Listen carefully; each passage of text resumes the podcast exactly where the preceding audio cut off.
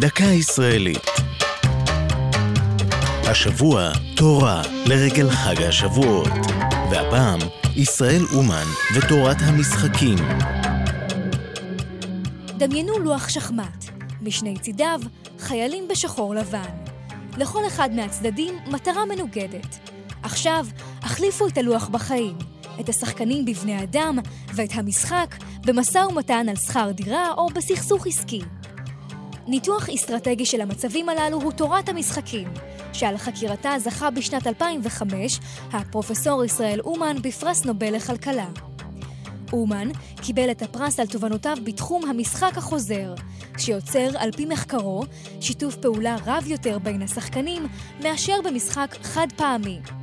אומן מסביר זאת כך: אם אדם מגיע למכולת באופן חד פעמי, הסיכוי שהמוכר ימכור לו לחם מאתמול גדול בהרבה מאשר אם הוא לקוח קבוע. נשמע הגיוני.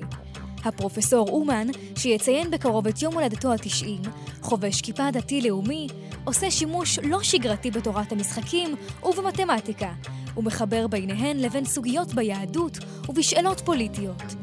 כך למשל עשה שימוש בכלים מתמטיים לביאור סוגיות בתלמוד והציג דעות מקוריות בנוגע לסכסוך היהודי-ערבי.